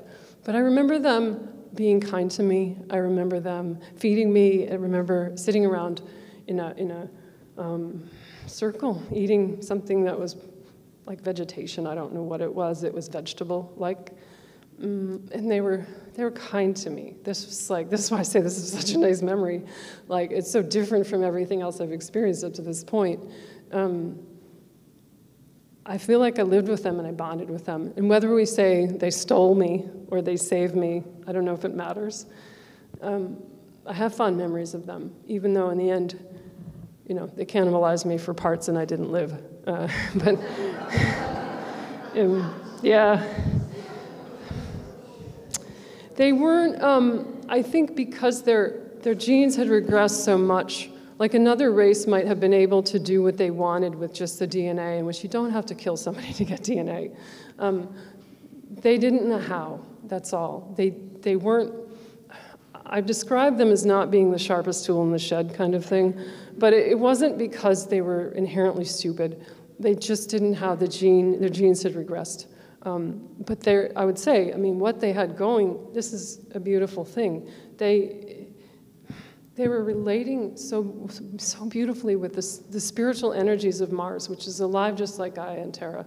You know, this planet, all the planets have an intelligence. They were working with that intelligence to create underground exactly what they needed to live.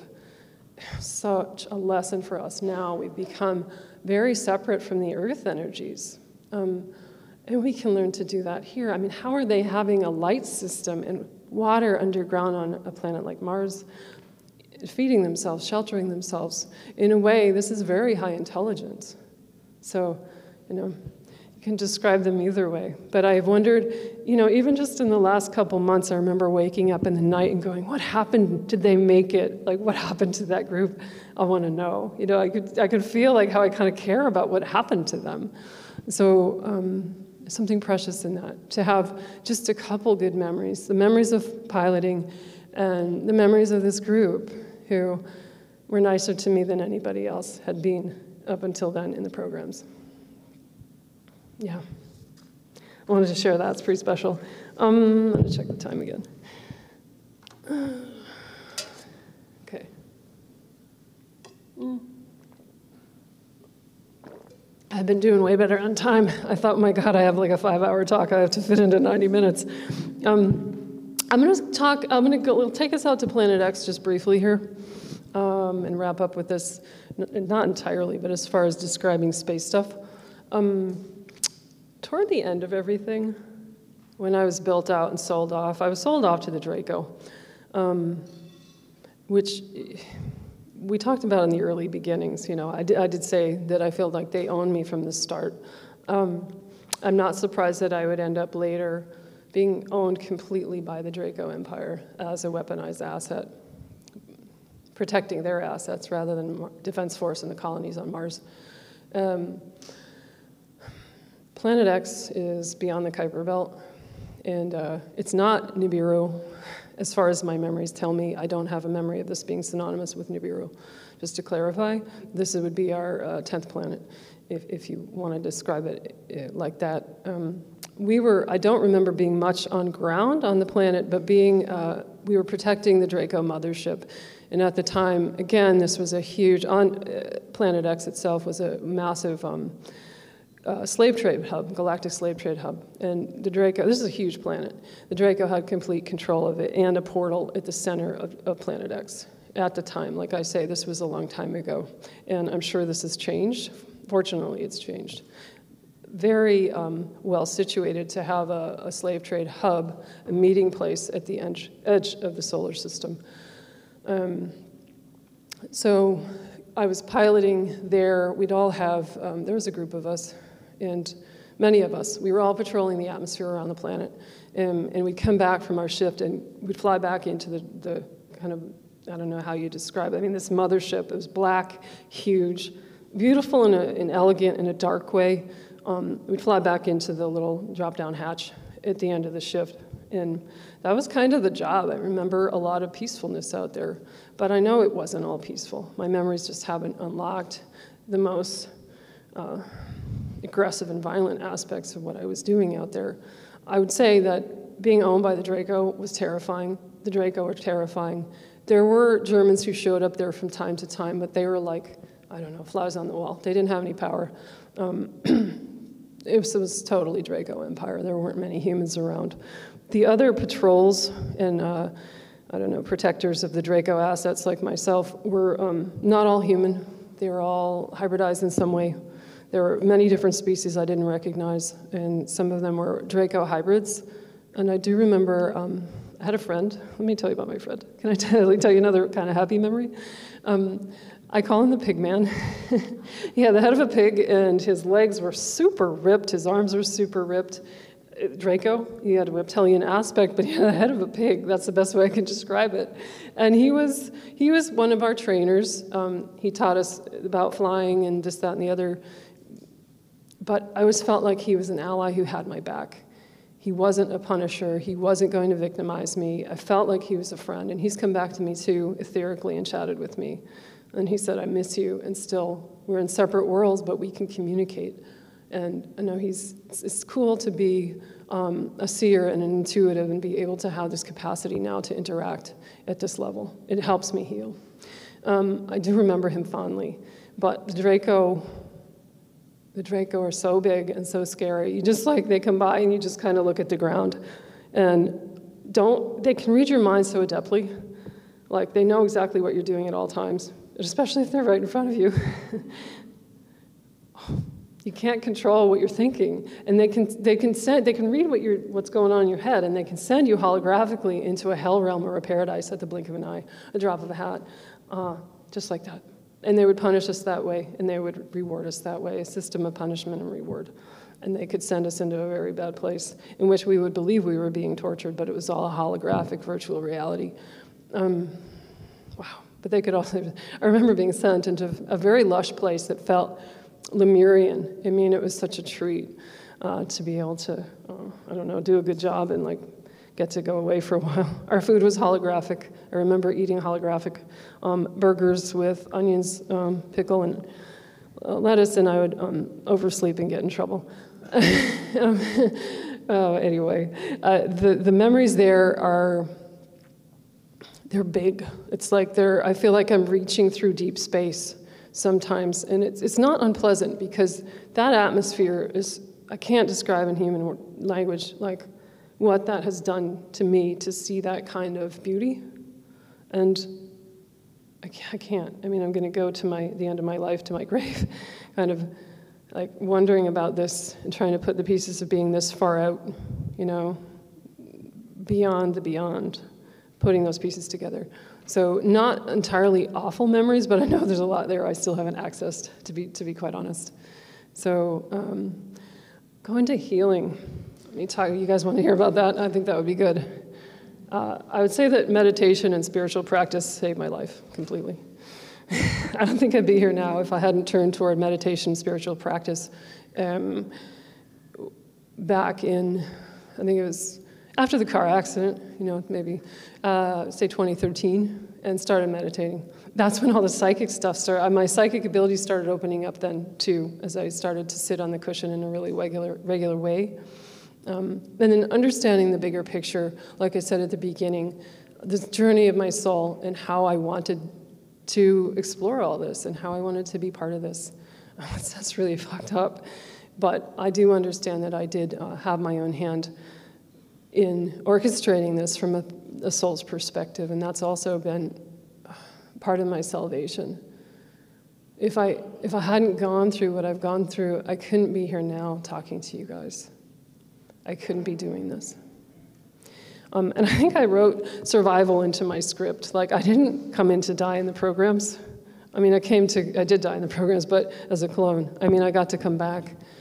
Um, there was a bigger, bigger script that I had written, and uh, this is part of that. Um, I would, getting down into nuts and bolts therapy, um, I've done a lot of somatic experiencing therapy. So this is like, working with the body to get the trapped memories of trauma out of the body. Because if you think about being a flight or fight state in which you can't do either one, you go into freeze and you go into lockdown. And it's all stored in the muscular, musculoskeletal system and in the nervous system. So somatic therapy really unwinds that from the nervous system. Um, and that's been incredibly helpful. I'm working with a really new nervous system, and I love exploring the world with this nervous system and one that is not in panic and not in PTSD anymore. Um, I also have worked with a functional medical doctor to get my um, uh, cortisol levels down. I had really high cortisol and it was causing me health problems. And that happens when the HPA axis in the brain is always responding to danger that's not there. Um, HPA axis controls your stress response, to, I mean, to sort of oversimplify it. And so with his help, I've gotten those cortisol levels down and I'm much more regulated. That's been awesome. and then I could talk more spiritually about uh, two of my favorite guides father on my left, mother on my left, uh, excuse me, mother on my left, father on my right. I have parents from a previous lifetime with the Crow people who introduced themselves to me in um, 2018. They've been with me every day since then, and they've been huge in my healing. I wish you could see them with me. They're here. Um, they make me cry, and they've taken such good care of me. They're the, the family I didn't have. Oh, bye.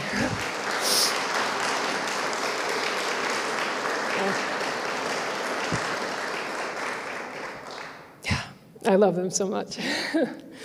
um, and Mother's taught me a lot, they both taught me so much. Mother has said, she's the one who said, when this happens to one in the tribe, and she means all of us in our collective, it happens to the many, it happens to all of us. And, um, and she said, uh, We speak our stories and hold the stories together. They release their hold on us and on our future. Yeah. Thanks, Ma. Okay. uh, inner child work. I've done a lot of my integration of um, really messed up parts. Uh, they come to me as children, and that's how I've worked with getting whole again. Um, the children who experienced, the children that I was, child that I was, who experienced um, being raped and sodomized and um, all the other things I talked about, they come to me as children who just need reparenting and love. And that work is actually really easy when you open your heart and you can see them. And I do this work with clients all the time. It's kind of one of my specialties because I've done it so much with myself. It's powerful work, and I would call it a kind of soul retrieval, actually. It's uh, don't write the, the work off with the children. You know, the, don't, I always think, well, we, we might um, be tended to, tended to min minimize it, but it's such big work, it's such important work. Even if you haven't gone through the programs, you might have a little part that needs some help and that can make us whole again. Um, they've been left out in the cold a long time. For all of us, we've grown up in a traumatized world. We really have. And lots of us didn't get what we needed from our parents and our caregivers, even though they tried. So they're waiting for us. It's been really profound to work in that way. Um, yeah, coming out with a story has changed my life. That's been healing. Um, incredibly healing. Yeah. So this actually is the first time I've spoken in to a live audience. No, certainly not the first time I've spoken about this stuff, but it's also very. Um, I think it's liberating, and and the work I've done to help help my bloodline in a way like my healing helps helps the lineage, lineage I was talking about to get this stuff out and to get this to end and to stop with myself and others in the family who are not carrying on the tradition. That's huge.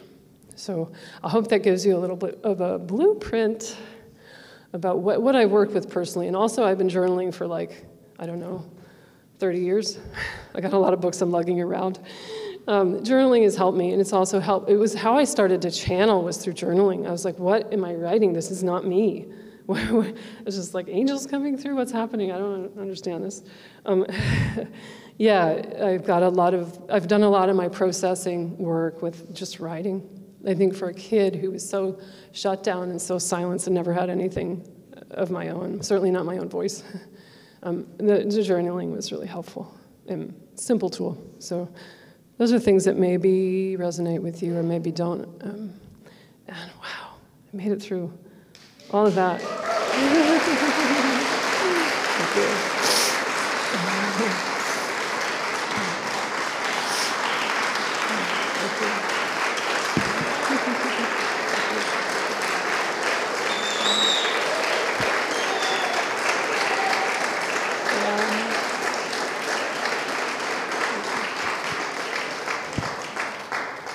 Thanks so much.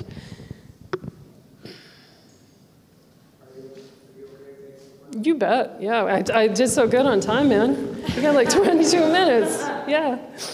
Um,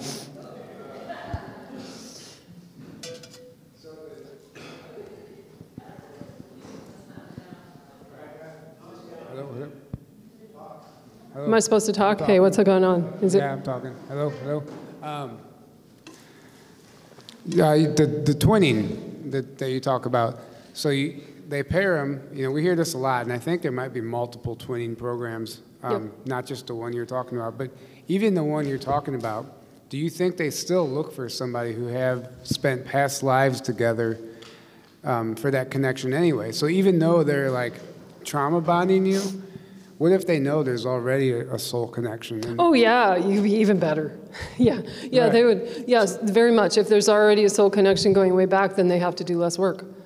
Mm-hmm. But but so what I'm, my point is, just because it's trauma bonding, and um, I, I, would still think it's possible to heal that, and you can still have a relationship with that person, even though you were forced. oh yeah. yeah, yeah, I agree with that.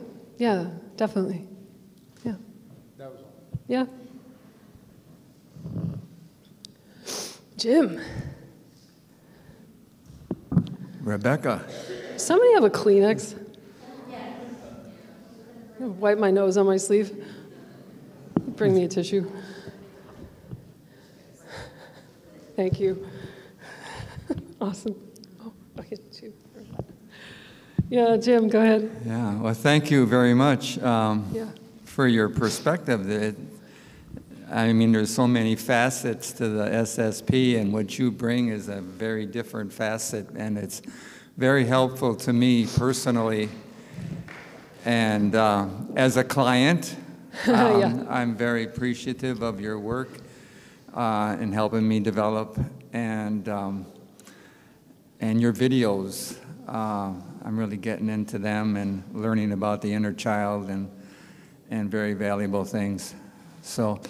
I, my, my question is, um, it's a, just a detailed question. Uh, I, I, have uh, memories of being stationed at a place uh, near Pluto.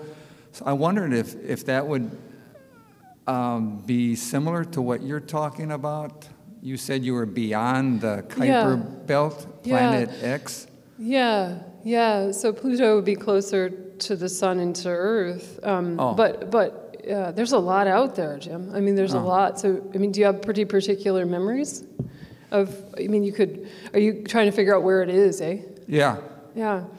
Um, so I, I just yeah. keep getting like near Pluto. So I thought um, moon of Pluto or something. But when I heard you speak today, well, you know, it could be in the Kuiper then, Belt. There's a lot of Kuiper Belt up, objects. Yeah. It, it could be. It could be. There's, there, there's know, a lot. There's a lot out there. You say. There's a there's there's a lot of junk in the Kuiper Belt.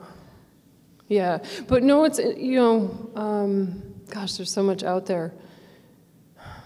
Yeah, I'm curious where you were. What do you mean by junk? There's a lot of stuff. There's Kuiper Belt objects, things that have exploded, um, things that are just debris, thank you. They're trying to figure out what's in the Kuiper Belt. We don't actually have the sci- science that really can pinpoint everything just yet, but there's a lot of stuff out there. What I was going to say is that a lot of times um, there's a, there's I was on on bases suborbital substations out in I didn't talk about this, but in in the back of beyond it po- po- points in the solar system that only had a, a numeric coordinate to name them. So what I want to say is there's a lot of places that don't have names we recognize where you could have been. Oh. So not necessarily Neptune, Pluto, Moon, Mars. You know, we know those names, but but keep on that. Um, originally, I didn't know where I was at these. I was kind of a lookout, you know, and I was like, where, where the f am I, man? Um, and it's just it, there's. You're in the vicinity, so you know you might not come up with a name. You could have been at one of those places that just has like an alphanumeric coding to um, pinpoint its place in the solar system. Okay. Yeah, All right. Thank you. yeah. Thanks for being here. Hi. Hi, thank you very much. Yeah. Um, So specifically, talking about that reptilian that you spoke fondly of, if I heard The reptilian correctly. group? No, the one guy that was really tall. Oh yeah, pigman. I think of him more as a pig than a yeah yeah reptile. Sure. So, did he? I know this is pretty specific. Yeah. Um, so that was kind of Mars related, right? Sorry, that was Planet X. Yeah, that was that was out out Okay. out. Yeah. With the Mars stuff, were you trained in hand-to-hand combat? Oh yeah. We, Okay. we well hand to hand. This is a good question. We could kill somebody hand to hand, no problem. Okay. It wasn't our specialty. Combat was more. We'd have weaponry. It was Right. pretty advanced. You didn't Like have rifles to or something? Like we didn't have to be like up with swords, like Sure. poking people. We But, could, like, you know, if we you were to. tested in hand-to-hand combat prior to. We were. I going in? remember that in training, especially the the, the training um, in the how did I call it simulated training. Yep. Yeah, they would get us in hand to hand and like Okay. really amp up the aggro stuff. man. Definitely. Like, yeah. And then, real quickly, also Mm-hmm. you mentioned the amphetamine type stuff. Was it an injection or a tablet? Was it an injection or? Or a tablet? I don't know. They may have just did, did it done it i- implantation or some kind of um, analog. It wouldn't actually have to be. It probably was, but it, be, with their technology, it could be anything. Are you working with memories around that? Yep.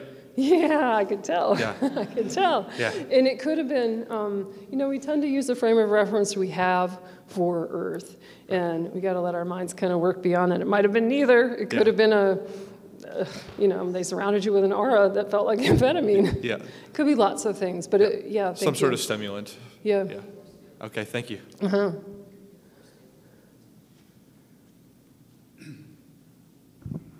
Oh, I want, excuse me. I want to first say that I, I appreciate that I got to hear your story live for the first time, so thank Yeah, you for that. okay.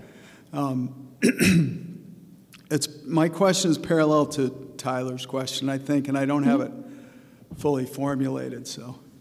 um, I'm seeing a trend that, that all these hijacked phenomena, there's also a natural component. In other words, there's a higher self and a, a soul level, and, uh, and that they all exist in a more natural form, if that's the right word. Mm, mm-hmm. Then, then they're also an engineered.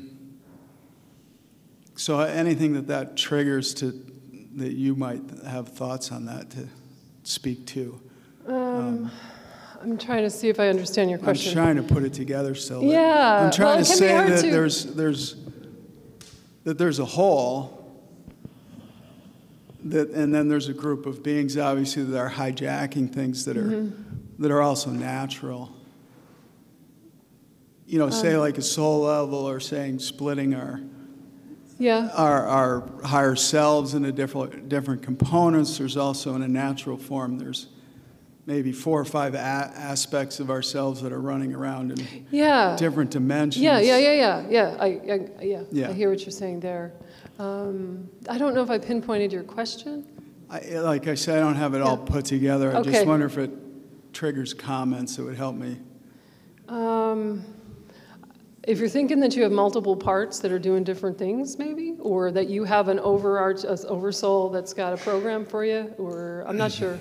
Sorry if I'm not pinpointing it. Uh, No, I, I'm seeing that from the healing aspect that in rebuilding all of these things and putting ourselves back together, that there's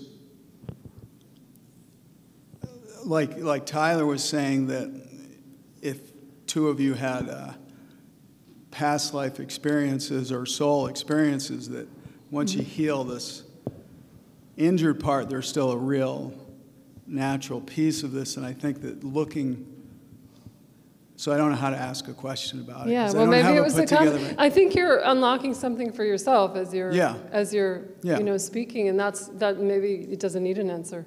Okay, Yeah. yeah. I think I know. I think I know what you're trying to say. So, for every everything that's been hijacked, there's a natural component to it. So, um, like Melody back there, she's she had a good theory that, like the 20 and back is actually trying to recreate the reincarnation cycle. Like basically, think about us coming to this planet, we live our life, and then whenever it ends, you go back to the same point you came from. And it's like they try to recreate that with the 20 and back. Yeah. Um, there's a divine counterpart that naturally exists. They try and they hijack that. So for every, they, you know, there's nothing. We're the best robots, like Tony Rodrigues. Yeah, totally. We're the best Yeah. robots there are. Yeah. So any AI out there, they're trying to replicate us because we're superior to them. Mm-hmm. So for everything that's natural out there, everything they're doing, there's a natural, uh, pol- there's a polar opposite. Mm-hmm. And I think that's what you were getting at, something Yeah, like or, that. or even like, um, you know, I've had intuitive people that I think aren't open to this sort of thing yet tell me, oh, there's some past life or something. And as I reflect on that, I realize it's not really a past life, it's a 20 and back kind of life, or, mm-hmm. yeah. So, anyway, I think there's, anyways, it's worth looking at that there's It is. natural source. You know, it's kind of like the how the one tree of life is really just a whole hijacked system of the whole thing that really only has two more components to it that connects to source. Mm-hmm. And that it, the one really exists inside of the other, so that mm-hmm. all of this exists Yeah. in the, And all of the source-based system. Yeah. I'm sorry, I don't, I don't have it No, I'm, formulated I'm, well I'm enough. to- intuiting it, and it's. It, I think it might be beyond our uh, the limits of our language too. You know, as we're part of we're a part of a whole, and that we're all like a past life could be. You know, it's all happening at once in a way too. I mean, Well, we it's get like, like our, our whole galaxy's fallen, and we're, as a whole, we're putting, we're reconnecting the whole thing. Mm-hmm. So it holographically goes through our whole Yes. system as well. Yeah, Like totally, You were saying one of your yeah, yeah, teachers was telling you that it, with Yes. Mm-hmm. the Native Americans, that I really relate to it that way, that Yeah. it happens to all of us. But anyway, thank you. yeah, sure. Hello. Hi, um, thank you very much. Uh, You emanate like beauty and, and I I can see the healing that has It's big. Yeah, thank you. And Yeah. um, I kind of, I already know the answer, but I just want to hear your expression of it because, Yeah. you know, we had four days of lots of stuff, a lot of overload. Um, Do you think there's a direct correlation of healing, integrating, alchemizing, which is actually liberating us from all of this control matrix and all of these programs? And will we reach a point because you know the as above so below as in with so without how it all correlates together Yeah, will we reach a point when we're like out of this Done. this thing? Yes. Yeah. Yes. And we're doing it. We are part of that right now. Like this is phenomenally powerful what we're doing right here. Everybody who asks a question, everybody who tells a story, somebody who's having a conversation in the hallway, this is part of it. There's things going on all over our planet that are, for lack of a better term, raising our vibration. We are doing it now. And it exists already born at the cellular level of our being and at the cellular level of this planet and other planets. thank you Yeah. Hello again. Like through so through your personal experience, um, communicating uh, to extraterrestrials, you know, the Draco and the Mantis or the Greys, it's like a, through your personal experience. What, what was the, the main form of communication? Was it a telepath or was it they Yes. have? Yeah. Telepathic. It's all telepathic. Yeah, it's you, all you don't need to move your lips too much. Yeah, it's all. It's all. Uh, yeah. Are you working on uh, unpacking some story of your own? I rather not say. Okay, fair, Yeah, fair, fair. But I, Um, I totally, yeah, I totally appreciate it. But you, you know, but you're just gathering the information as I got. yeah. So yeah. appreciate it. Thank you. Thank you. Yeah. Hello. Hi, thank you for sharing your story. So profoundly moving. And this isn't really a question, just really want to say, I want to just acknowledge how many um, souls came in at this time to clean the lineage. Totally. And I got this awareness that, I mean, I bet you could look around the room and we all have these like stories of our childhoods. So thank you for sharing that part of the family lineage Yeah. that these lineages wouldn't make it at this ascension point. And so we jumped in like, okay, come on, let's come in. And we're here to lift that and cleanse it, and the buck stops here. Totally. And our children will not experience that. So, Well said. Well said. and while we're all gathered in the room, where two or more are gathered, so I'd like to just invite everyone to put their hand on their heart and just say, um, let's have a vision of a free world. Let's have a vision Let's of a free have- world. Yeah. Let's let the truth ring out now widely across the planet and let us all be the disclo- disclosure. We are the freedom, we are the truth, and thank you all for gathering, and thank you for sharing your beautiful story. Thank you.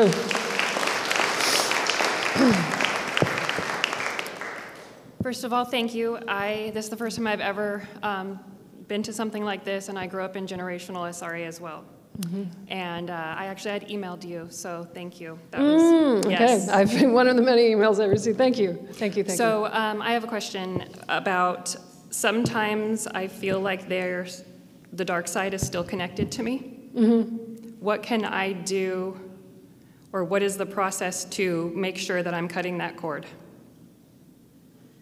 Um, uh, hang on. Um, it can be different for different people. I'm just kind of looking in a different way, not a conceptual kind of thing. Um, a lot of times it's connected through the, I'm looking at the sacral chakra and the solar plexus uh, chakra. Sometimes it's working with those energy centers because that's where it takes up residence. Okay. If you feel like you're, that's where I see it on you, pre- predominantly here. That's, this part of me is completely frozen, blocked, and I know yeah. it. And, and you know, you can do the work yourself just by bringing a gentle awareness there in meditation or just maybe before you go to bed and just bring light there Okay. with the intention you have to clear it and to be liberated. Um, I know it sounds super simple, but it can be pretty easy because you're already there, you've done a lot of work, or you wouldn't be here at the mic. Thank you. Thank you.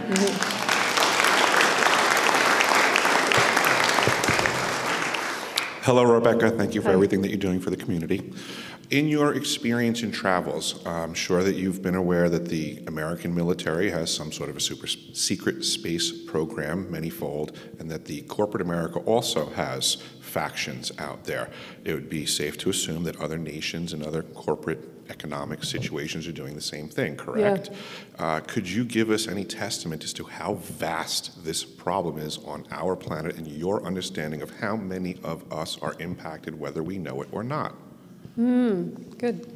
Um, I can speak to a couple, that was a few questions in once, maybe, one, one thing. Um, yeah, it's big, it's big, and as my beautiful mother has said, um, if one is impacted, we all are. We, everybody on the planet is impacted by, by the programs, whether it's the US or China or uh, Russia or whatever, Germany, whatever, it doesn't matter. We're all impacted. Of course, we know. I think you know that answer. Um, I would say, I remember uh, we were, as a super soldier on Mars, I was sent with a group into a, we had a ti- kind of a timeline war with uh, super soldiers who were sent in from the future. Um, and I was dragged out into a Japanese programmed future where everything was totally AI. Um, point being, uh, well, they didn't win. they didn't drag us out. And that was partly, you know, what Tyler said, I think, before we're the best machine. They had not been able to think for themselves. We won, um, human. But the point is that I remember interacting with the Japanese, of course, the Germans. Um, I can't speak in my, you said, in my own experience, and that's the best way to come in always. Uh, I'd never take a guess at this. I can't really speak to how many nations have programs, um, how many nations have a child porn industry, a lot of them. I mean, I'm getting at where's the funding coming from? They have to have some money, they have to be in cahoots with regressive aliens to have a program. So it's, it's a great line of research. Have you been looking into this? Oh, yes, I have. Yes. So we could have, let's talk later. Absolutely. Let's Thank you very much. Great question. Yeah. And then just for everybody here, I keep hearing everybody say, what can we do? And just my thoughts for everybody here, share this information as fast and furiously as you can in every Um, That's a direction. good question. You know, we could talk about that too. Um, yeah. How are we doing? And- Oh, I think we're about done. yeah. Um, let me take one. Okay, you got a question? Sure. After you're 20, when did stuff start coming back to you? Was it slowly? Did you have any assistance during that? Did you have recollections in a layered kind of fashion, or were you just kind of, you know, and how do you fill in the blanks when people say to you, remember when we were 15 and we did this? And do those kinds of things happen? Um, yeah, all of that. Wow. Um, a lot of it didn't come back until after the car accident. I'd always had memories of what happened with my birth family, um, but I didn't believe them. That's one of the reasons I told that story, is because a lot of us will have memories we don't believe. We will throw them out, baby with the bathwater, because we think they're too fucked up to count, right? Um, so, I mean, just in brief, I would say I, I really didn't start getting things back until. Um, after the accident in 2012, and really as my father was starting to die a couple years before, wow, it was a steep curve, man. I had to drop everything in my life. My life was falling apart, but all the memories are coming in. So it's going to be, it's going to look different for everybody. I'm sure you know that. So, And when you were being eaten, when your clone was being eaten by the spider, and you said, you know, your consciousness had a shift, so I just can't imagine what that's like, especially if you've been cloned several times. Do all the clones realize one of us is going? Does the host realize it and not the clones? yeah, these are good questions. um, th- I think that it eventually migrates back to the main, you know, because there's a, a bigger law and order, if you, if you like. Those aren't really the right, right words, but there's a universal system that's much bigger than all this depravity that's going to gather life back to life. You know, yeah. Thank you. And just to speak briefly to what can we do, because I know I've talked to so many people who are wondering, what can we do? This is overwhelming. Um, bringing your mind to this is more powerful than you're aware. There are so many people on the, on the planet right now who don't know about this and can't sit with it. If you're able to sit in this room after everything I just said, you are bringing light. You didn't run out the door. um, holding this space in your heart for this to come home I know we want to take action, like get to the streets and do that stuff, but it's all through energy that this stuff came about, and it's all through energy that it dissolves into the great space from which it aro- arose. So, being in meditation, whatever you're doing, I see people with hands on their hearts, that's healing this. Don't underestimate your own power. Your intention is everything, it's huge.